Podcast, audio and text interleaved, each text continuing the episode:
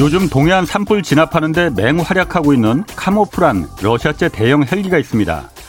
1998년 러시아가 디폴트, 즉 국가 부도가 났을 때 우리 정부는 이 카모프 헬기와 군사 무기들을 빌려준 돈 대신 받았습니다.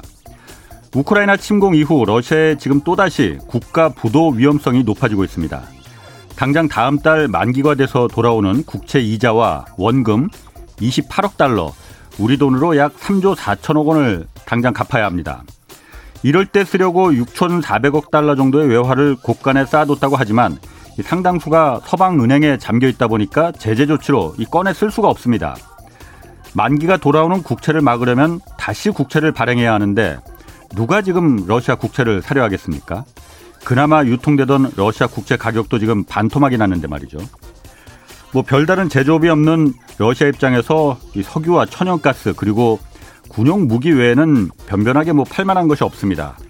뭐 급한 김에 헐값에라도 석유를 수출하고 싶지만 국제 결제 통신망 이 스위프트에서 러시아가 퇴출되면서 이마저도 지금 여의치 않습니다. 전쟁을 아이들 땅 따먹기 놀이처럼 쉽게 생각했던 대통령의 결정에 러시아 전체 국민들이 지금 혹독한 아주 혹독한 대가를 치르게 됐습니다. 네, 경제와 정의를 다잡는 홍반장 저는 KBS 기자 홍사원입니다. 홍사원의 경제쇼 출발하겠습니다. 유튜브 오늘도 함께 갑시다.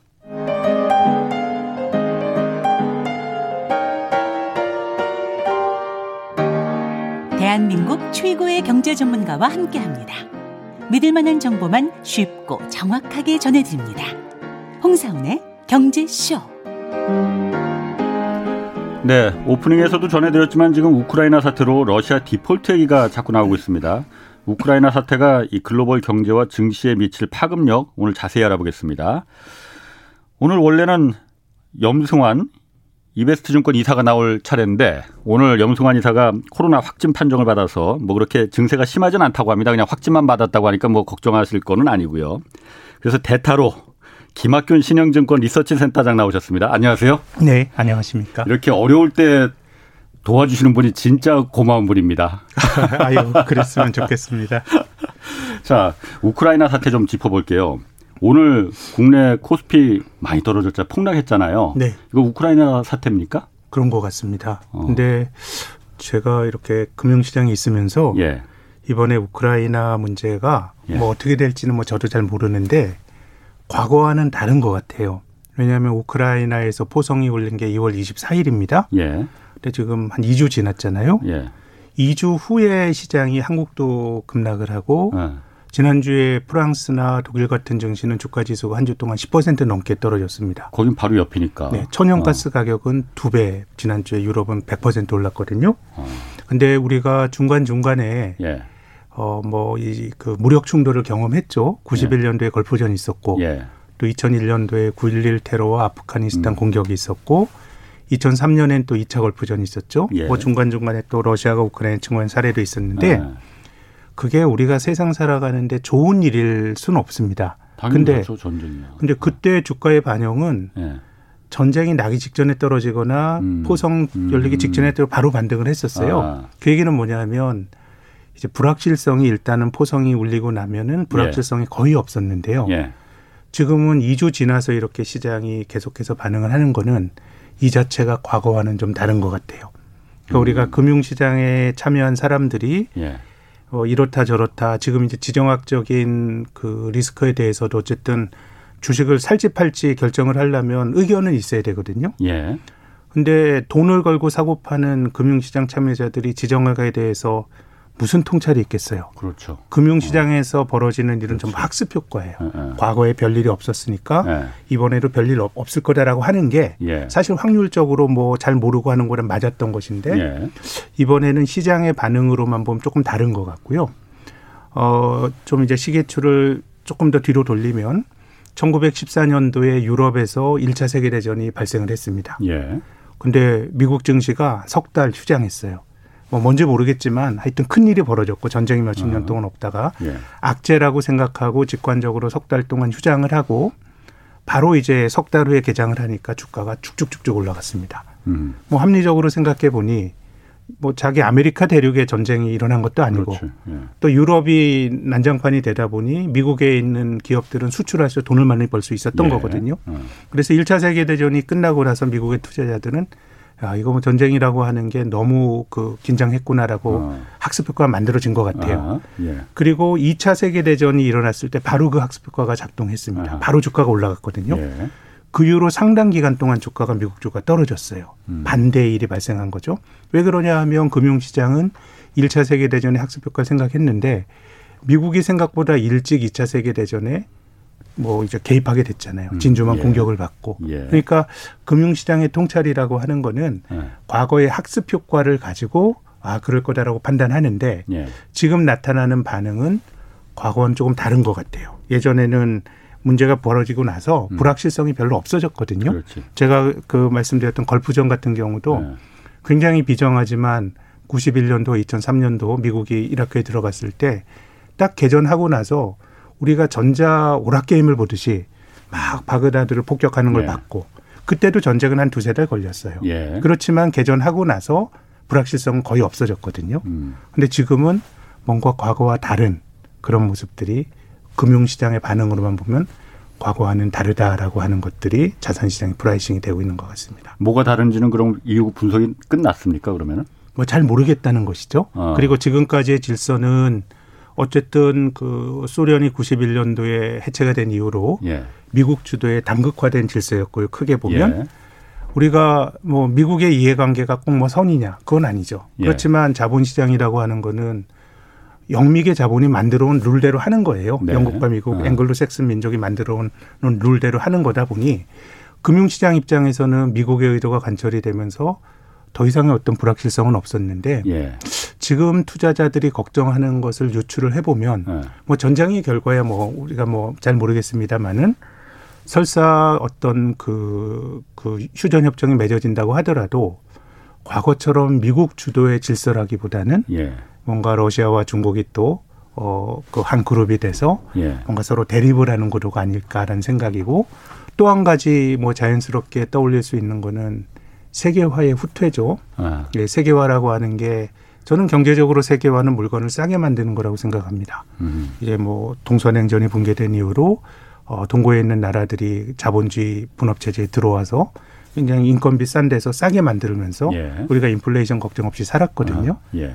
근데 지금은 이런 식의 전쟁을 겪으면서 이, 이거 우리가 수입하는 천연가스를 천연가스는 유럽으로 가기도 힘든데 뭐 한국이 좀 양보해 달라 뭐 이런 얘기가 나오잖아요. 예. 그러니까 이거는 굉장히 비용이 높아지는 세상이 오지 않을까라고 하는 걱정이 있는 것 같습니다. 전쟁 자체도 지금 뭐 불확실성이 있지만 그 이후의 세상이 뭔가 시장에서 결정이 되는 논리가 관철이 되고 예. 좋게 말하면 효율성이 관철이 되고 물건을 싸게 만들 수 있었던 음. 세상에서 뭔가 좀 비싸지는 세상으로 바뀌는 거 아닌가라는 우려가 그렇지 않아도 우크라이나 문제가 생기기 전부터 그렇죠. 인플레이션이라고 예. 하는 이슈가 있었는데 예. 투자자들이 그런 걱정을 좀 하고 있는 거 아닌가 제 생각은 그렇습니다. 그러니까 인플레 전쟁 나기 전에 이미 인플레이션 때문에 불이 나는데 우크라이나 사태가 기름을 부었다 이렇게 투자자들은 판단을 하고 있다 이렇게 보면 그렇죠. 단기적으로는 뭐 에너지 가격이 앞서 아. 말씀드린 것처럼 천연가스 가격이 두 배 가고 이런 예. 것들이 물리적으로 인플레 물가 상승을 부추기는 거지만 예. 그 이후의 세상에서도 뭔가 비효율이 이 안보를 생각한다 그러면 지금 뭐 자기 근처에다 만들고 예. 이게 다 비용이 높아지는 거거든요. 아, 그렇죠. 이제 혹시 그런 세상이 오지 않을까라고 하는 우려는 제 생각에는 뭐 충분히 가질 수 있는 어, 걱정이라고 봅니다. 그럼 증권사마다 지금 다 어쨌든 이 부분에 대해서 원래는 처음에 그 센터장님 말씀하시듯이 우크라이나 개전 초기에는 원래 전쟁이 시작되면 주가는 오르게 돼 있다라고 그런 consensus가 일종에 있었거든요. 그런데 아니 그 틀, 예측이 틀렸잖아요. 네. 증권사마다 다 이런 지금 예측을 하고 분석을 하고 앞으로 전망을 할 거 아닙니까? 네. 전망이 어, 오늘도 굉장히 많이 내려갔는데 미국 증시도 좋지 않습니다. 어떻습니까? 그럼 앞으로 전망은? 어, 뭐 제 생각에는 뭐 여러 가지 것들이 뭐 이제 복잡하게 얽혀 있어서요. 예. 또 다르게 생각을 하면 어쨌든 지금 미국 연방준비제도가 강하게 긴축을 할 거다라는 우려가 있었는데 예. 지난주에 또 파월은 금리를 또 공격적으로 올리기엔 좀 부담스러운 상황이 되는 것 같고요. 예. 뭐 과거에도 이런 적이 있었어요. 대부분의 이제 전쟁이 벌어지고 장기화되고 그러면 이 민간이 쓸 수 있는 문자를 군수 물자로 전용을 하고 하면서 어. 이제 인플레이션이 생겼는데 예. 그랬을 때 뭐 이제 문헌 기록을 보면 2차 세계 대전이나 아니면 1950년대 한국 전쟁까지 예. 연준이 굉장히 인위적으로 낮은 금리를 유지하면서 아하. 뭐 그래서 뭐 플러스 마이너스가 지금 뭐 다 얽혀 있는데 예. 뭐 전체적으로는 아무튼 그 단기간에 끝나지 않는다라는 부분만큼은 예. 어 글로벌 투자자들이 좀 생각하지 못했던 아까 말씀드린 것처럼 최근 30년 내에 예. 뭐 80년대까지 해도 뭐 별로 없었잖아요. 예. 별로 예. 뭐 없었던 일이기 때문에 조금 생각지도 못한 반응들이 좀 아, 나오고 있는 것 같습니다. 그렇군요. 지금 뭐 유튜브 댓글에 여미사님 그 대타 치고는 너무나 거물이 나오셨다고. 아유 무슨 뭐. 말씀이세요? 자, 그 러시아가 그럼 디폴트 국가 부도 사태 네. 이 얘기가 지금 뭐 기사들도 많이 나오고 네. 뭐 증권사에서도 그런 분석 네. 지금 예상 전망하고 있죠. 근데 우리가 걱정하는 거에 비하면 네. 뭐 러시아의 디폴트는 큰 문제는 아닐 것 같습니다. 그래요? 뭐 러시아가 어. 디폴트를 안 내는 회사 안낸 나라냐? 어, 1998년도에 네. 디폴트가 났었어요. 네, 네. 네, 그 선언했었고요. 예, 예. 또 어, 그 당시보다 이제 국제 유가가 많이 올라가고 하면서 러시아에 대한 이제 아, 글로벌 경제에 대한 편입도가 좀 98년보다 높아지긴 했지만 예. 그래도 지금 뭐 외환 보 유액 같은 것도 그 푸틴이 좀덜 네. 다변화시키면서 역사적으로 세상은 되게 혼란스럽습니다. 늘 빚못 갚는 사람은 있는데 예. 이게 어떻게 보면 금융에서 나타나는 신뢰의 위기거든요. 아, 근데 예. 미국과 같은 금융의 중심지에서 사고가 나면 전 세계로 전파가 되는데요. 음. 주변부에서 나게 된다 그러면 제 생각에는 별 문제는 없는 것 같아요. 예. 지금 뭐 3월 16일 날 러시아 국제만기가 돌아온다는 거 아닙니까? 1차로 그러니까 가장 먼저 네. 3월 16일 날 이자 돈 한 1억 1천만 달러를 네. 내야 된다고 해요. 네. 근데 어. 우리가 러시아보다 국제금융에 대한 편입도가 훨씬 컸던 피그스라고 하는 자본주의 블록의 집단 부도 사태나 집단 디폴트 비슷한 상황을 뭐 10년 전에 경험을 했거든요. 네. 포르투갈, 아. 그리스, 네. 뭐 이탈리아, 스페인. 네. 예, 이런 나라들이 규모는 러시아보다 훨씬 컸거든요. 예, 예. 그렇기 때문에 뭐 금융 쪽에서 설사 뭐 손해를 보는 주체들은 나올 수가 있는데 예. 어 98년도에 근데 러시아의 모라토리움은 미국 증시에 큰 충격을 줬습니다. 그 자체가 큰 충격이라기보다 예. 당시에 노벨 경제학상을 받았던 그 경제 수학자들이 헤지펀드를 만들었습니다. 음. 그래서 정교한 수학적 모델로 돈을 90년대 중반부터 긁어 모으고 있었는데 예. 그들이 이자율이 높은 러시아 채권에 아주 그 leverage라 그러죠. 잔뜩 음. 빚을 해가지고 투자를 했다가 예. 러시아가 빚을 못 갚는다 그러니까 그렇게 한 포지션을 잡았던 Long-Term Capital Management라고 하는 헤지 펀드가 파산하니까 예. 이거는 미국에서 굉장히 어려움이 겪게 됐어요. 그래서 S&P 500이 예. 러시아 모라토리움 국면에서 20% 떨어지고 예. 당시에 그 미국의 연준 의장이 그린스펀이었는데 예. 그것 때문에 금리를 낮췄거든요. 어. 근데 그것도 냉정하게 생각을 해보면 뭐 러시아 사태의 어떤 단일 변인이라기보다는 예. 특정 경제 주체가 많은 포지션을 잡았기 때문에 문제가 되는 건데 음. 지금도 우리가 그런 일종의 유탄 음악 날라오잖아요. 예. 러시아 ETF 투자했는데 기준가가 0이 됐다. 음. 상장 폐지될 거다 이런 얘기가 나오는데 예. 뭐 그런 거야 참 투자하신 분들 굉장히 마음 아프시고 큰 데미지겠지만 예. 시스템적인 리스크는 아니거든요. 어. 그래서 뭐 혹시 모르게 이건 뭐 우리가 알 수가 없는 거죠. 예. 러시아의 극단적인 포지션을 잡은 사람이 파산을 하고 이런 것들이 신용위기가 나올 수는 있는데 그건 뭐 우리가 알 수는 없지만 예. 뭐 최근에 뭐 여러 가지 정황을 보면 러시아와 중국은 조금 이제 다른 길로 이미 많이 좀 갔던 거 가고 있는 것 같거든요. 음. 그래서 뭐 그런 게 아니라 그러면 러시아의 디폴트 자체는 설사 뭐 디폴트가 나더라도 음. 뭐 국제 금융에 미치는 파장은 예. 크지 않을 거라고 저는 봅니다. 음. 러시아가 어쨌든 금융적인 측면에서는 그렇게 글로벌적으로 차지하고 있는 포션이 그렇게 크지 않기 그럼요. 때문에 네. 거기가 러시아가 국가 부도를 낸다 하더라도 네. 뭐 미국이든 한국이든 별 영향은 없을 것이다라는 네. 이제 논리신데 네. 남유럽하고는 다른 게 네. 러시아는 일단 가장 지금 안 그래도 우크라이나 사태가 나기 전부터도 에너지 문제, 공급망 부족 문제가 그것 때문에 어, 전체적인 그, 그 체인을 깨뜨리는 네, 네. 원인이라고 했는데 네. 러시아는 어쨌든 에너지 공급망에서 매우 그렇습니다. 중요한 포션을 차지하고 있잖아요. 네. 금융 면에서는 뭐 뭐 좀 찌질할지 몰라도 네. 그 부분은 그런 문제가 안 됩니까? 그러니까 제 생각엔 그것은 부도의 문제라기보다 예. 미국이 지금 러시아를 경제 제재하는데 예. 어, 우크라이나 침공했던 첫째 주에 뭐 스위프트 배제 이런 것들이 예. 가능성으로만 나올 때 에너지는 제재하지 않겠다 이런 얘기했거든요. 예, 그렇죠. 러시아가 거의 세계 2위권의 산유국입니다. 예, 예. 예 미국이 뭐 압도적으로 많고요. 예.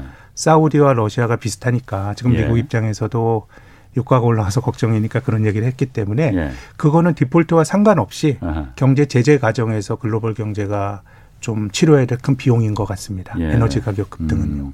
그러니까 부도하고는 상관없다 이거죠. 아까 그리고 잠깐 말씀하셨듯이 러시아 지금 ETF에 오히려 그게 뭐 워낙 많이 떨어지니까 우리 국내 개인 투자자들이 여기 700억 넘게 매입했다고 해요. 네, 네. 워낙 많이 떨어지니까 이거 괜찮은 겁니까 그러면? 아유, 근데 지금 어. 이거는 뭐 아직까지 상황이 가변적이라서 어떻게 될지 모르는데요. 예. ETF라고 하는 게 어쨌든 뭐 기준가가 발표가 되고 거기에 예. 따라서 이제 손익이 조정이 되는데 지금 우리나라 한국 사람들이 투자했던 ETF가 그 MSCI라고 하는 예. 이제 글로벌 지수를 그 판매하는 그런 네. 회사가 음. 주는 건데 이제 그게 MSCI 지수에서 바뀌면서 기준가가 일시적으로 영이 됐고요. 음.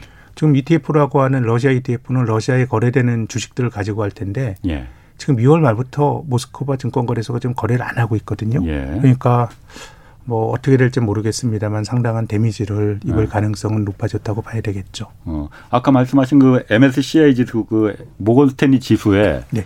그러니까 국제사회가 여태까지는 러시아가 거기 신흥국 지수, 우리도 네. 신흥국 지수로 들어가 있잖아요. 그렇습니다. 거기 이제 거의 그 바구니에 신흥국 네. 바구니에 러시아가 들어가 있었는데 네. 여기서 러시아를 빼버리기로 했다면서요. 네, 빠지게 될 것 같습니다. 그럼 빼버리니까 지금 이 ETF가 좀 문제가 될 수 있다라는 거잖아요. 네. 그런데 거기선 빠지 그 러시아가 만약 빠져버리면은 어쨌든 그럼 나머지 신흥국들 네. 우리나라도 포함되잖아요. 네. 여기에 더 많은 돈이 네. 국제 자본들이 들어갈 수 있는 거 아니냐. 그럼 우리 증시는 좋은 거 아니야? 이런 생각 들던데. 뭐 그 부분만큼은 좋죠. 근데 네. 이제 MSCI 신흥국 지수에 예. 한국은 한 13% 정도 포션이고요. 예. 러시아는 한 1.4%입니다. 예. 그래서 지금 이제 MSCI 신흥국 지수에서 만약에 러시아가 빠져나온다 그러면 한국으로 들어올 수 있는 돈의 규모가 예. 1조 원 조금 넘는 정도 규모입니다. 뭐 그 정도는 좋은데 예. 뭐 우크라이나 사태로 인한 불확실성으로 오늘 하루 동안 외국인이 뭐 1조 천억을 팔았기 때문에 어. 뭐 그렇게 그 산술적으로 예. 한국으로 러시아 몫이 넘어온다라는 부분보다는 예. 오히려 그로 인해 초래되는 불확실성이 지금은 훨씬 더 음. 크다고 봐야죠. 득실을 음. 따지자면요, 굳이. 네. 음. 또 러시아가 1.4% 정도이니까 예. 이게 뭐 규모가 뭐 대단히 크거나 이러진 않습니다. 그러면 그 과거 사례로 봤을 때 어쨌든 이번 우크라이나 사태가 그러니까 우리 주식 시장 네. 우리 뭐 어쨌든 투자자들이 지금 그 오늘도 굉장히 마음의 상처 입은 분들 많이 있으실 아, 텐데 아, 예, 예.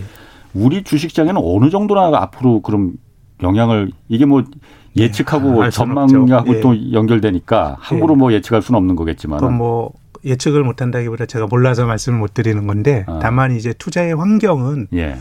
많이 바뀌고 투자자들이 고려해야 될 것도 굉장히 많을 것 같아요. 예. 우리가 적어도 90년대 이후로는 이 경제적인 논리, 시장의 논리가 모든 것을 해결할 거다라고 하는 시각이 있었어요. 예. 이제 세계화가 진전이 되고 하면서 서로가 막 공장이 다른 나라 가 있고 하니까 경제적 이해관계가 굉장히 서로 얽혀 있다라는 건데. 예. 근데 놀랍게도 한 100년 전에도 그런 이야기가 있었습니다. 1차 세계 대전 나기 직전에 예. 어 유럽이라고 하는 데 세상이 어떻게 보면 구대륙의 중심이었는데요. 1870년도에 보불 전쟁인가요? 예. 프랑스와 음. 그 프로이센이 싸웠던 독일이 싸웠던 전쟁 이후로 한 5, 60년 정도 전쟁이 없었어요. 아. 물론 이제 영국이 남아공에서 전쟁이는 보호 전쟁 이런 건 있었지만 네. 전면적인 전쟁은 없으니까 사람들이 야 이제 전쟁이란 건 없는 거라고 생각했고 음. 또그 시기가 1차 세계화가 벌어졌던 시기입니다. 동력기관이 발전하고 하면서 예. 서로 간에 교역도 막 하고 하면서 전쟁이 없을 거라고 생각을 했었는데 실제로 전쟁이 벌어졌거든요. 예. 근데 지금도 저는 90년대 이후로 우리가 그런 세상을 살았던 거예요. 음. 근데 당장 2015년도에 사드가 배치된 이후로 한국이 중국인들에게 물건 파는 기업들의 주가가 화장품을 비롯해서 많이 떨어진 거죠. 예. 우리가 음. 지정학에 대한 통찰이 필요했던 것이고 예. 저는 크게 보면 이 시장 논리가 시장 논리가 다는 아니야라 됐던 것이 뭐 2012년 13년부터 미국과 중국의 사이가 되게 안 좋았어요. 예. 그러니까 우리가 어, 트럼프 대통령 들어와서 이제 문제가 더 보호 무역이 더 불거진 건 맞지만 그 이전에 오바마 행정부 때도 사이가 안 좋았죠. 뭐 그때 어, 미국의 그 국제은행에 대항해서 미국이 아시아 인프라 투자은행 만들고요. 음. 또 우리나라 대통령이 중국 기준으로 전승 전승 기념일 예. 2015년이에요. 음. 트럼프 오기 전에 우리나라 대통령이 거기 가는 게 얼마나 정치적 이슈였어요. 음. 서방 대통령 중에는 아무도 안 갔잖아요. 예. 그런 정도로 갈등이 그 벌어졌었는데 우리나라야말로 세계화의 모범국입니다. 어쨌든 음. 교역이 활성화되고 하는 과정을 기회를 잘 잡았는데 우리가 주식시장에 지난 10년을 회고해 보면 주식이 별로 잘 못 올랐잖아요. 좋았던 게 2017년 한 해 좋았고 예. 2020년 한 해 좋았어요. 음. 그렇게 본다 그러면 우리가 이게 주가에 어느 정도 영향을 줄지 이거를 계량할 수 없다고 봅니다. 그걸 어떻게 계량하겠어요? 음. 다만 투자하는 데 있어서 지정하게 영향을 주면서 예. 한국과 같은 세계화의 모범적인 국가에게는 굉장히 여러 가지 어려운 선택을 하게 만들고 음. 저는 주식에도 알게 모르게 영향을 주고 있는 거 아닌가 생각을 합니다. 음. 그러면 그 주식 시장에는 금융 시장에는 그렇다 치고 경제와 기업에 특히나 지금 유가가 지금 뭐 150달러 배럴당 150달러 넘어서 지금 200달러까지 네. 뭐 말하는 사람도 있어요. 경제와 기업에는 이 산업에는 어느 정도나 그렇죠. 영향? 예, 뭐 유가가 유가가 한국이 이런 식으로 어, 어느 정도 이제 에너지 가격이 올라가게 되면 사람들이 적응을 하게 되는데요. 예. 이거는 2020년도 코로나 터졌을 때 말도 안 네. 되게 국제 유가가 마이너스 유가까지 갔던 그렇죠. 거거든요. 예. 그러다가 이런 식으로 올라갈란다라고 하는 거는 우리나라의 교육 조건을 아주 굉장히 나쁘게 만드는 그런 상황이라서요. 예. 제 생각에는 지금은 경기도 비교적 괜찮은데 음. 원자재 가격이 높으면서 인플레이션이 더 생기는 거거든요. 예. 근데 이런 예. 식으로 지속이 된다 그러면 그렇지. 저는 경기가 꺾일 것 같고요. 오히려 한 올해 하반기로 갈수록 중앙은행이 금리 올리는 것도 굉장히 신중해질 것 어, 같습니다. 어, 부담스러워질 거라 이거죠. 그럼요. 예, 뭐그 물가 높아진 게 우리가 뭐 많이 써서 그런 게 아니고 우리가 예. 통제 못하는 변수 때문에 이렇게 유가가 높아진다 그러면 예. 그렇게 되면 굉장히 굉장히 그 주름이 많이 잡힐 것 같고요. 예. 그 최근에 유가를 보면서 또 드는 생각 한 가지는 어 제가 이제 전쟁 이후에 한 2주 지나고서 시장이 뒤늦게 반응하는 것도 참 못 봤던 일이라고 말씀드렸는데 예. 지금처럼 달러 가치가 강해지는데 예. 유가가 올라가는 경우를 못 봤습니다. 달러 가치가 강해지는데 네. 유가가 올라간다. 예. 달러 가치가 강해지는 건 당연할 것 같아요. 네. 전쟁이 나니까 가장 안전한 자산인 달러에 너도나도 갖고 싶을 거 아니에요. 그렇습니다. 근데, 근데 유가하고는 무슨 상관이 있는 거죠? 그게? 원유는 대부분 네. 대부분이 아니라 이제 그 1차 오일 쇼크가 나고 네. 저는 그, 그것을 뭐 미국과 사우디아라비아의 밀월 뭐 이렇게 표현하는데요. 네. 어, 어 1971년도에 미국이 이제 금태환을 포기했죠. 그렇죠. 예전에는 어, 미국 내에서는 이미 이제 금퇴환은 없어졌고요 대공황 때 예. 미국 밖에 나라 사람들이 달러 가지고 음. 미국 연방 미국에 가서 금 주세요 그럼 금을 음. 주는 그런 그렇죠. 세상이 71년까지 있었죠. 예, 예. 근데 60년대 이제 미국의 국제 수지가 적자로 반전이 되면서 음. 이제 더 이상 내줄 금을 내주기가 어렵게 되면서 예. 닉슨 대통령이 금태환을 중단했거든요. 예예. 예. 그러면서 크게 보면 달러 가치가 약해지는 역사였는데 그렇죠. 달러 못 믿겠다. 그렇습니다. 금 준다 그러더니 금으로 안 주네. 그때 미국과 어. 사우디의 밀월 중에 하나가 예. 이제 원유 거래는 전부 음. 달러로 하자라는 겁니다. 예. 그럼 달러가 올라갈 때 어떤 일이 발생하냐면 미국 사람들은 달러 가치와 상관없어요. 달러를 주고 기름을 사니까. 예. 근데 우리나라를 예로 들어보겠습니다. 어. 우리나라가 그 원유를 어, 예. 1배럴을 예를 들어서 1달러에 사온다고 가정해 보겠어요. 예. 그럼 1달러가 얼마 전까지 한 1,100원 했잖아요. 아. 근데 어, 달러 가치가 강해져서 뒤집어서 예. 원화 가치가 약해진다 그러면 예, 예. 지금은 1,200원, 1,220원을 줘야 돼요. 어. 그럼 우리 입장에서는 똑같이 1달러 주고 사지만 어. 달러 가치가 강해짐으로써 뒤집어서 우리나라 통화 가치가 약해지면 비싸게 사야 되잖아요. 예. 그러면은 달러 가치가 강해진다는 얘기는 미국 밖에 있는 나라들은 예. 원유를 사오는 가격이 높아진다는 얘기거든요. 그렇지. 예, 예. 가격이 높아지면 수요가 줄어들겠네요. 그렇죠. 예. 그래서 비싸니까 뭐 자동차도 덜 몰게 될 테고. 그렇습니다. 어. 그래서 70년대의 하이퍼 인플레이션 오일 쇼크 때도 그때 달러가 약했던 시기였고요. 예. 2007년도에 140불 갈 때도 달러가 약했던 시기였어요. 어. 그래서 지금의 국제 유가가 100달러 이상 급등을 했던 70년대 예. 물론 그렇지 않습니다만 어. 그때로 13배 올랐는데 예. 전부 달러가 약해지는 국면에서 유가가 올라갔는데 지금 달러가 꽤 강한데도 유가가 올라간다라고 하는 거는 지정학에 대한 불안이 더 크다. 훨씬 더 크게 pricing이 되는 것 같아요. 뭐 강달러, 약달러 어떤 금융의 논리인데요. 네. 그럼에도 불구하고 지금 유가가 급등한다라는 거는 어떤 경제 외적인 지정학적인 논리가 네. 훨씬 강하게 작동하는 것 같고 어. 아무튼 달러가 이렇게 강한데 유가가 올라가는 것도 과거에 못 봤던 일입니다. 그러면은 지금 어 달러가 그 굉장히 강하잖아요. 네. 그러다 보니까 그 기름값은 떨어져야 되는데 달러가 강하니까 사오는 가격이 더 비싸지니까 우리는 뭐 아무것도 한 것도 없는데 네. 잘못을 한 것도 아닌데 이제 기름값이 비싸지니 그럼 자동차도 덜 몰고 공장도 좀 야 기름 비싼데 좀 나중에 돌리자 뭐 이런 생각이 들 테니까 기름값이 그럼 수요가 적으니까 내려가야 될 텐데 지금 오히려 달러가 강한데도 가치가 높아지는데도 기름값이 올라가더라. 네. 그러면은 공장을 더 안 돌릴 거 아니에요. 못 돌릴 거 아니에요. 그러면은 물가도 계속 올라가고 네. 공장도 안 돌리니까는 공장을 돌리고더라도 어. 가격을 또 전가를 해야 되겠죠. 그렇지. 전가를 하고. 하려면 뭐 그럼 경기가 경기가 어쨌든 네. 계속 좋지 않을 거 아니에요. 그러니까 이런 것들이 지난주에 글로벌 증시가 아주 망가지는 상황에서도 어.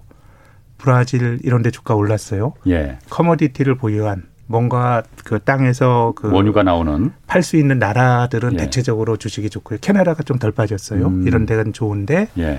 대체적으로 보면 이제 그런 나라들보다 어, 서구에 있는 나라 유럽 같은 경우 거의 뭐 수입 많이 하는 나라고요. 예. 또 동북아에 있는 경제 강국들도 전부 수입을 많이 하는 나라라서 예.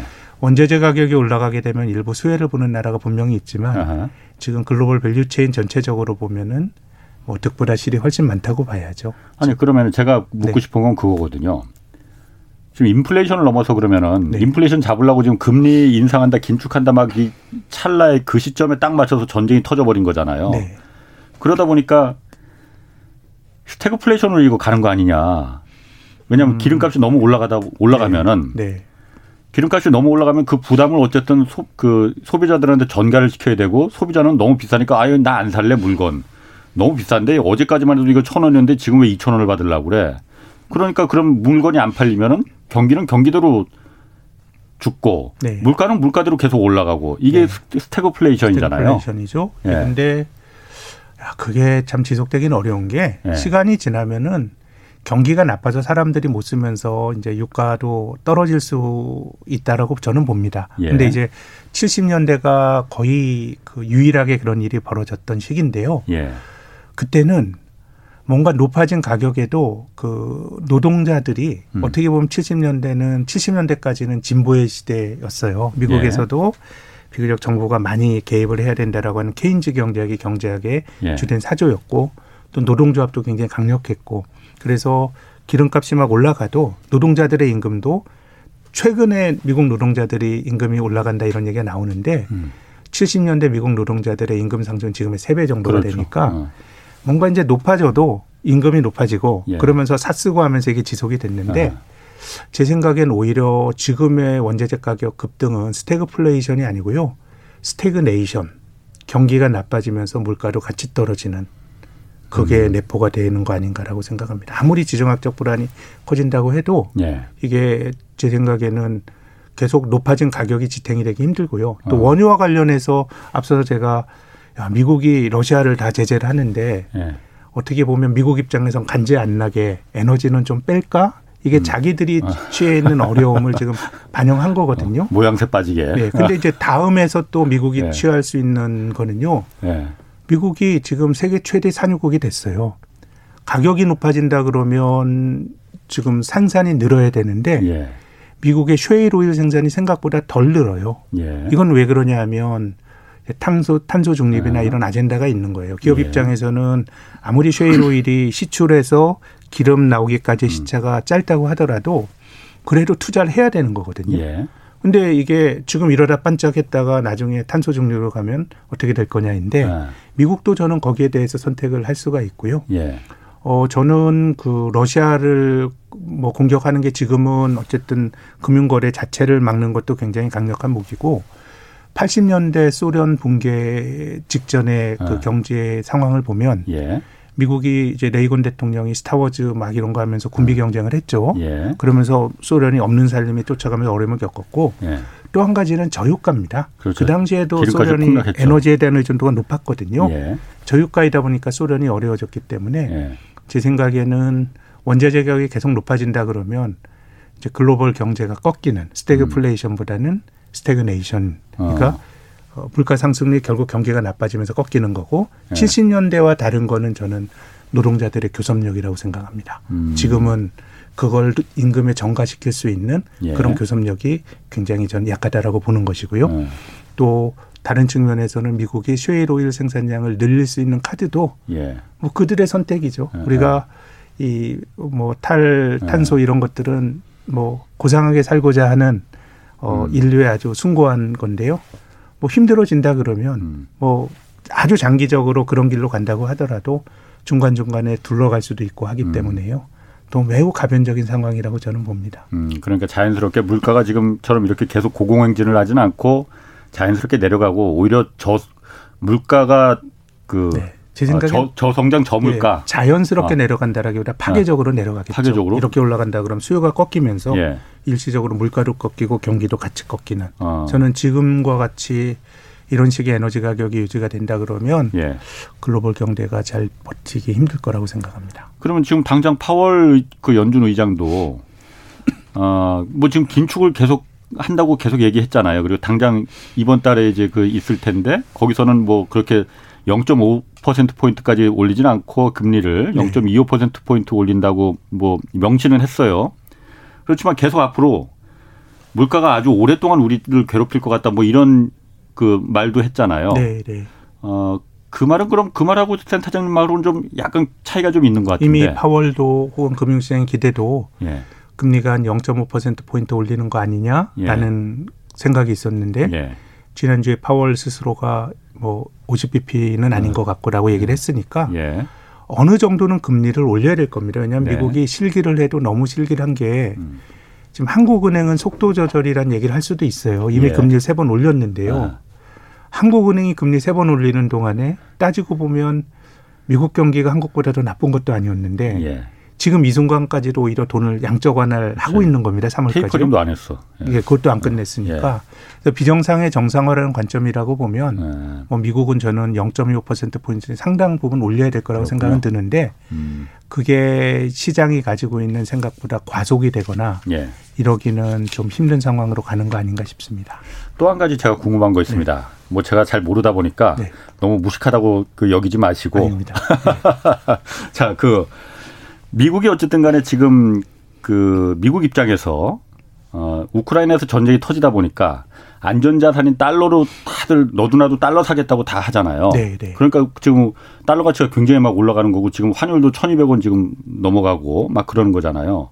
그러면은 미국 입장에서는 시중에 지금 전 세계 달러가 너무 많이 풀려서 네. 미국 내도 그렇고 달러가 너무 많이 풀려서 이걸 좀 빨아들이려고 네. 통화량을 좀 줄이려고 금리도 올리고 이렇게 하려고 했던 거 있잖아요. 네, 네, 금리를 올리면 경기가 경기에 찬물을 끼얹을 거라는 거는 잘 알지만은 네. 야 물가가 너무 올라가서 안 되겠어. 달러를 좀 흡수해야 돼 하는데 이렇게 전쟁이 터지면서 달러를 너누나도 살려고 하니까 달러가 자연적으로 금고 속에 들어갈 거 아니에요. 그럼 시중에 돌아다니는 달러가 자연적으로 줄어들으면은 굳이 미국 연방준비제도가 어 이거 금리 인상할 필요가 있나? 자연적으로 이거 손 안 대고 코 푸는 거 아니야? 이렇게 되는 거 아닙니까? 아. 이 시중에서 달러 돈의 유동성이 줄어드는 건요. 예. 그 돈이 예. 민간 은행에서 중앙은행으로 들어가면 아하. 유통이 되는 돈의 양이 줄어들게 되는 겁니다. 예. 지금 이제 미국이 어, 미국 연방준비제도가 미국의 금융기관으로부터 국채를 사는 게 양적 완화지 않습니까? 예. 예. 국채를 사고 돈을 민간은행에 넣어주니까 그렇죠. 양적 완화를 통해서 이제 돈이 예. 늘어나는 건데요. 예. 어, 지금 우리나라도 원달러 환율이 오늘 1220원 넘어간 네. 것 같아요. 그러면 달러를 한번 사볼까라는 생각을 하실 수 있을 겁니다. 네. 근데 달러 사서 금고에 넣어놔야지 이 생각 네. 당연히 들겠죠. 근데 실제로 우리가 달러를 살려면요. 원화를 한국에서 달러로 바꾸는 행위가 되는 거잖아요. 예. 달러를 바꾸는 행위인데 개인들의 경우는요. 예. 실제로 뭐 달러를 내 그 뭐 침대 매트리스 밑에 뭐 500불, 1000불 넣을 수가 있는데 음. 대부분의 경우는 어, 달러 자체를 갖고 있는 게 아니고요. 크게 움직이는 돈들은 기관 투자가들이거든요. 달러 강세 베팅을 하는 예. 이런 사람들은 조금이라도 이자를 주는 미국의 국채를 사는 겁니다. 어, 그럼 그 메커니즘을 달러로? 한번 생각해 볼까요? 어, 예. 한국에 있는 기관 투자가가 미국의 예. 국채를 산다. 음. 그러면은 어, 한국 외환시장 달러를 바꿔요. 예. 그리고 미국 채권 시장 가서 미국 채권을 사요. 예. 그러면은 미국 채권을 우리가 미국의 중앙은행으로부터 사는 게 아니고 그렇지, 미국의 민간은행으로부터 사는 거예요. 채권 예. 시장에 참여한. 그럼 예. 그 돈이 민간은행 계좌로 들어가기 때문에 아. 실질적으로 유동성의 양은 별로 어, 크진 않고요. 음. 그리고 또 한 가지 예. 그 미국 돈을 그럼 누가 갖고 있냐? 예. 어, 아까 말씀드린 것처럼 대부분의 경우는 미국 채권의 형태로 갖고 있는데요. 예. 지금 미국 정부가 발행한 국채만 하더라도 한 26조 달러 정도가 되는데 예. 외국인 투자가들이 들고 있는 채권의 규모가 한 7조 달러 정도가 되고요. 음. 뭐, 그 많다면 많은데 전체적으로 미국에서 굴러다니고 있는 돈이 훨씬 많기 아. 때문에 아. 그것이 달러 유동성을 흡수하는 효과는 좀 약할 것 같고요. 다만 음. 이제 미국 달러가 강해지게 되면 예. 이건 미국 입장에서는 예. 동일하게 뭐 원유를 원유를 사온다고 하더라도 달러가 강해지게 되면 적은 돈을 두고 사올 수가 있는 거거든요. 그래서 그렇지? 이제 예. 강달러가 되면 어. 미국의 물가는 좀 낮아지는 효과가 어쨌든 존재합니다.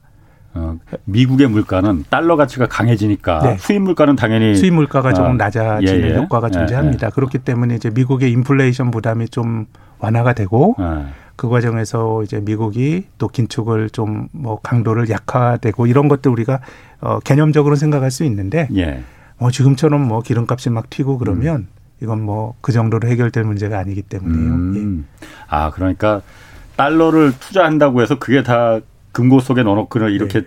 쟁여놓거나 네. 미국의 기관 투자자들도 중앙은행에서 미국 중앙은행에서 직접 나 미국 국채 좀 살래니까는 내가 갖고 있는 달러 좀 당신이 갖고 하죠. 네. 이게 아니고 네. 미국의 일반 시중 은행들한테 그 예. 돈이 달러가 들어가는 거니까 네. 오히려 통화량은 더 늘어나는 효과가 있다. 그럼요. 그리고 아. 그게 또 미국 국채 형태로 예. 잡히니까요. 이번에 러시아가 규제를 당한 것도 예. 그 달러를 아마 러시아 중앙은행이 미국 국채를 가지고 미국에 있는 예. 미국 국채를 그 음. 현물로 음. 출고해서 모스크바에 두는 사람 별로 없을 거 아니에요. 그렇죠. 예. 미국에 있는 금융기관 계좌 안에 있으니까 예. 그걸 막아버리니까 실제로 그렇죠. 외환보유액이 동결이 된 거거든요. 예, 예. 그렇기 때문에 어뭐 달러를 줄이는 음. 효과는 좀 크진 않을 그렇구나. 것 같습니다. 네. 저는 그래서 또 미국이 또 이거 전쟁 덕분에 손 안 대고 코 푸는 거 아니야? 이래서 미국만 좋은 거 아니야? 이렇게 생각했는데 그건 아니군요. 어, 예, 예. 자, 그러면 미국 연준도 어, 지금 고민이 클 것 같아요. 네. 어, 연준 금리 인상, 기준금리 당장 이번 달 15일, 16일 날 일단 올리는 거 결정이 되잖아요. 네. 어, 그리고 이번 달부터 시작해서 앞으로 한 일곱 번 정도 더그 기준금리를 올릴 건지 말 건지 그 이 타임 테이블이 있다면서요. 네, 네. 앞으로 전망은 어떻습니까? 그러면은 중요한 어. 변수가 어쨌든 우크라이나 사태란 변수가 생겼는데. 네. 이게 지정학적 긴장이 지속이 된다 그러면 네. 우리가 2019년으로 시계추를 한번 돌려보면요. 그때 미국 연준이 물론 이제 2015년부터 17년까지 금리를 올려놨기 때문에 네. 금리를 낮출 수 있는 일종의 버퍼가 생긴 건데 보험용 금리 인하라는 걸 통해서 금리를 낮췄습니다. 그때 2019년 미국 음. 경제가 별로 안 나빴습니다. 예. 그때 어. 트럼프와 미국 어, 중국 간의 관계가 나빠지면서 예. 그때 연준이 보호 무역이 미국 경제를 상당히 끌어내릴 수 있는 우려가 있다 그래서 어, 보험용 금리나 금리 세 번 낮췄거든요. 예. 지금은 금리를 뭐 낮추지도 못하죠 제로금리니까. 그렇지, 예. 그래서 코로나 이전의 수준까지 금리를 올리는 과정은 네. 좀 미국이 계속 해야 된다고 봅니다. 어. 그렇기 때문에 제 생각엔 0.25% 포인트씩 예. 금리를 계속 올려가는 과정들이 나오겠지만은 예. 이것을 뭐 파격적으로 금리를 많이 올리거나 지금은 인플레이션의 원인이 단지 뭐 수요가 좋아야 경기가 좋고 수요가 좋으면 아 이건 과열이 있으니까 음. 중앙이 금리를 올려서 과수요를 억제하자라는 게 금리 인상의 목적이거든요. 예, 예. 근데 지금은 이렇게 원자재 가격이 뛰는 거는 이건 수요로 설명하기 힘들고요. 그렇지, 예. 이런 상황이라 그러면 제 생각엔 FOMC가 열릴 때마다 한 0.25% 포인트씩 이걸 뭐 예. baby step 이런 얘기 하는데요. 예. 뭐 그런 정도로 가지 않겠는가. 어. 연준이 파격을 또 취하면서 인플레이션 기대 심리를 꺾기 위해서 오히려 경제 전반의 불확실성을 높이는 일을 전 하기는 매우 힘든 상황이라고 봅니다. 2019년에 그 상황에도 금리를 낮췄, 낮췄 던 걸 생각하면 지금은 금리를 낮추진 못한다고 하더라도 음. 연준이 그 과하게 금리를 올리는 긴축을 하긴 전 힘든 상황으로 갔다라고 생각을 합니다. 근데 아까 그 물가가 네. 지금처럼 이렇게 계속 오르지는 않을 것이다. 그렇게 네. 이제 그 어쨌든 센터장님은 네. 분석을 하셨잖아요. 네. 그러면은 뭐 한두 차례 금리는 올리더라도 네. 뭐올 하반기나 이때 물가가 좀 진정되면은 네. 뭐 하반기라고 말씀하신 건지 제가 모르겠는데 네. 물가가 안 오르면은 굳이 금리를 네. 금리라는 게 어쨌든 경기를 경기에 찬물을 뿌리는 네. 거잖아요. 네. 금리를 안 올려도 되는 거 아니에요? 그럴 수도 그러면 있죠. 어. 그렇기 때문에 저는 이제 미국 연준이 실기했다라고 생각하는 거는 예. 지금처럼 전 세계적으로 금리가 낮아진 상황에서 예. 중앙은행이 금리를 낮춘다는 게 실물 경제에 얼마나 영향을 주냐 여기는 냉소적인 시각도 있습니다. 예. 다만 경기가 좋을 때 어느 정도 금리를 올려놔야 경기가 나쁠 때 또 중앙은행이 치어리더 음. 역할을 하면서 금리를 낮출 수가 있는데요. 예. 제 생각에는 올해 정도까지 미국 연준이 금리를 낮추는 거는 뭐 생각하기 어렵겠습니다만 그렇겠죠. 네. 저는 내년이 되면 또 또 다른 그림이 만들어질 수 있다고 봅니다. 그래서 아, 내년에 다시 그러면은 금리 올리다가 다시 상황에 있어. 물론 우리가 어. 이 지정하게 대해서는 예. 더 나빠진다라는 게 아니고 저도 예. 말씀드린 거 과거와 다른 거고 예. 금융시장이 가졌던 통찰로 설명을 못하는 일들이 벌어지고 있기 때문에 예. 매우 가변적인 상황이 저는 벌어질 수 있다고 봅니다. 지금 어. 지금과 같은 상황이 지속이 되면서 예. 경제 외적인 이유로 에너지 가격이 높아지고 이런 거라 그러면 예. 저는 오히려 이것이 경기를 심하게 꺾 을 수도 있고요. 그러니까 예. 그런 거라 그러면은 중앙은행이 금리를 올릴 수 있는 명분은 예. 많이 약해질 수 있다라고 봅니다. 그러니까 지금 제 말씀이 사실 뭐 좀 이렇게 많이 그 금융시장에서 거론되는 말 많은 이야기를 그럼 좀딴 세상 얘기 같지만 다르게 한번 얘기를 해보면요. 음. 그럼 뭐 연준은 권위가 있었습니까? 작년 8월까지만 하더라도 2022년의 금리 인상 시나리오는 주된 시나리오가 아니었어요. 예. 연준도 2022년에 금리 안 올린다. 음. 2023년에 올릴 거라 그랬잖아요. 예, 예. 그러다가 작년 9월에 FOMC를 딱 하니까 2011년 9월이죠. 그때 연준 위원들의 점도표를 보니 그 다음에 2022년 9월 금리 인상이 딱 찍혔어요. 점점 점점 당겨졌죠. 예, 그때 금융시장 참여자생 어, 이 사람들이 2022년에나 2023년에 올리겠는데 네. 내년에 올릴 수 있는 어. 이때 했거든요. 그럼 12월이 됐어요. 예. 그랬더니 금리 인상 기대치가 6월로 당겨졌어요. 어. 또 1월에 FOMC 회의록을 열어봤더니 이게 거의 3월로 당겨졌어요. 어. 어. 그러면 당겨지고 당겨졌을 뿐만 아니라 금리 인상뿐만 아니라 양적 긴축 채권을 음. 파는 양적 긴축도 하겠다라는 얘기들을 했거든요. 예, 예. 그럼 지난 7, 8개월 한번 보시면 연준 인사들의 말이 뭐 권위가 음. 있었습니까? 음, 음. 굉장히 상황에 따라 바뀌고 있는 상황이기 때문에 예. 뒤집어서 생각해 보면 저는 어 반대의 시나리오로 생각할 수 있고요. 예. 그래서 이제 미국이 FOMC를 하게 되면 회의록이 뭔가 좀 알쏭달쏭한 얘기를 합니다. 그래서 예. 이제 미국 연준의 회의록을 분석하는 사람들을 패드워처라 그래요. 무슨 예. 접, 접, 그 접속사 하나가 빠진 걸 가지고 많은 의미를 부여하고 하는데 예. 저는 2월 달에 미국 연준의 그 아, 1월이었군요. 1월 달에 FOMC 회의록에서 인상 깊었던 거는 님불이라는 단어가 있어요. 님불. 민첩하게 하겠다라는 건데요. 어. 그때 시장에서는 이거를 0.5% 포인트도 올릴 수 있다라는 쪽으로 해석을 했지만 예. 저는 반대편으로도 님불할 수 있다고 봅니다. 음. 예. 뭐 중앙은행 통화 정책이란 건 상황에 놀리고 또 지금 우크라이나 문제라고 하는 것은 우리가 알지 못하는 영역으로 지금 금융시장의 학습과는 다르게 움직이니까 예. 중앙은행 행동도 많이 이제 좀 가변적으로 바뀌지 않을까라는 생각이 들고 그래서 뭐 저 역시도 어떤 것을 특정하기는 어렵지만 지금과 비슷한 환경이 된다 그러면 올해 하반기가 되면 인플레이션보다는 경기 둔화에 대한 걱정이 훨씬 클 것 같고요. 그리고 물가도 지속적으로 올라가긴 높은 물가가 경기를 음. 꺾는 형태가 나올 수 있을 거라고 저는 생각합니다. 저성장 저물가가 네. 올 수도 있다. 네. 금리라는 게 올리는 게 네. 서로 너도나도 물건이 지금 오늘 안 사면 내일은 더, 올, 더 올라갈 테니 네. 지금이라도 빨리 사야 돼. 가서 마트에 가서 막 이것저것 사니까 막 그 경기가 과열돼서 물가가 올라가고 그게 인플레이션으로 번져서 그러면은 네. 금리를 올려서 그 수요를 좀 줄여야 돼라는 게 이제 통화 정책이잖아요. 네, 네. 근데 지금은 사실 그거보다는 너도나도 네. 사려는 것도 물론 있겠지만은 네. 석유값 올라가고 뭐 공급망 부족 때문에 이것 때문에 지금 물가가 올라가는 게 더 큰 것 같은데 네. 금리 올린다고 이거 어디서 석유가 갑자기 나오는 것도 아닐 거 아니에요. 그러니까 우리나라 생각해 보면 지금 우리나라 지금 그 운전하시는 분들 보시면 이제 휘발유 가격 혹은 경유 가격 어. 많이 올랐거든요. 예. 뭐 이게 내 잘못이 아니에요. 그렇지. 예. 내 나의 과소비의 결과가 아니거든요. 예. 그래서 그 코스트 측면, 비용 측면에서 물가가 많이 올라간다 그러면 음. 사람들이 먹고 살기가 힘든데요. 예. 근데 이것이 또 전쟁이라고 하는 매우 정서적인 효과가 있는 이런 네. 이벤트로 올라가는 상황에서는 중앙은행이 단순 물가 지표만을 보고 금리를 움직이는 거는 음. 매우 저는 조심스러워질 거고 또 그 정책이 네. 또 긴축의 정신에도 맞지 않는다고 봅니다. 네. 과소비를 억제하는 게 목적인데 예. 그렇잖아도 먹고 살기 힘들어서 민생고가 높아지는데 여기 또 비용을 높이는 거는 또 좋은 정책이 아닐 수 있죠. 어. 그러면 미국은 그렇다 치고 우리나라는 네. 어, 우리나라는 어떻습니까? 이미 아까 말씀하신 대로 선제적으로 좀 세 차례 올렸어요. 네.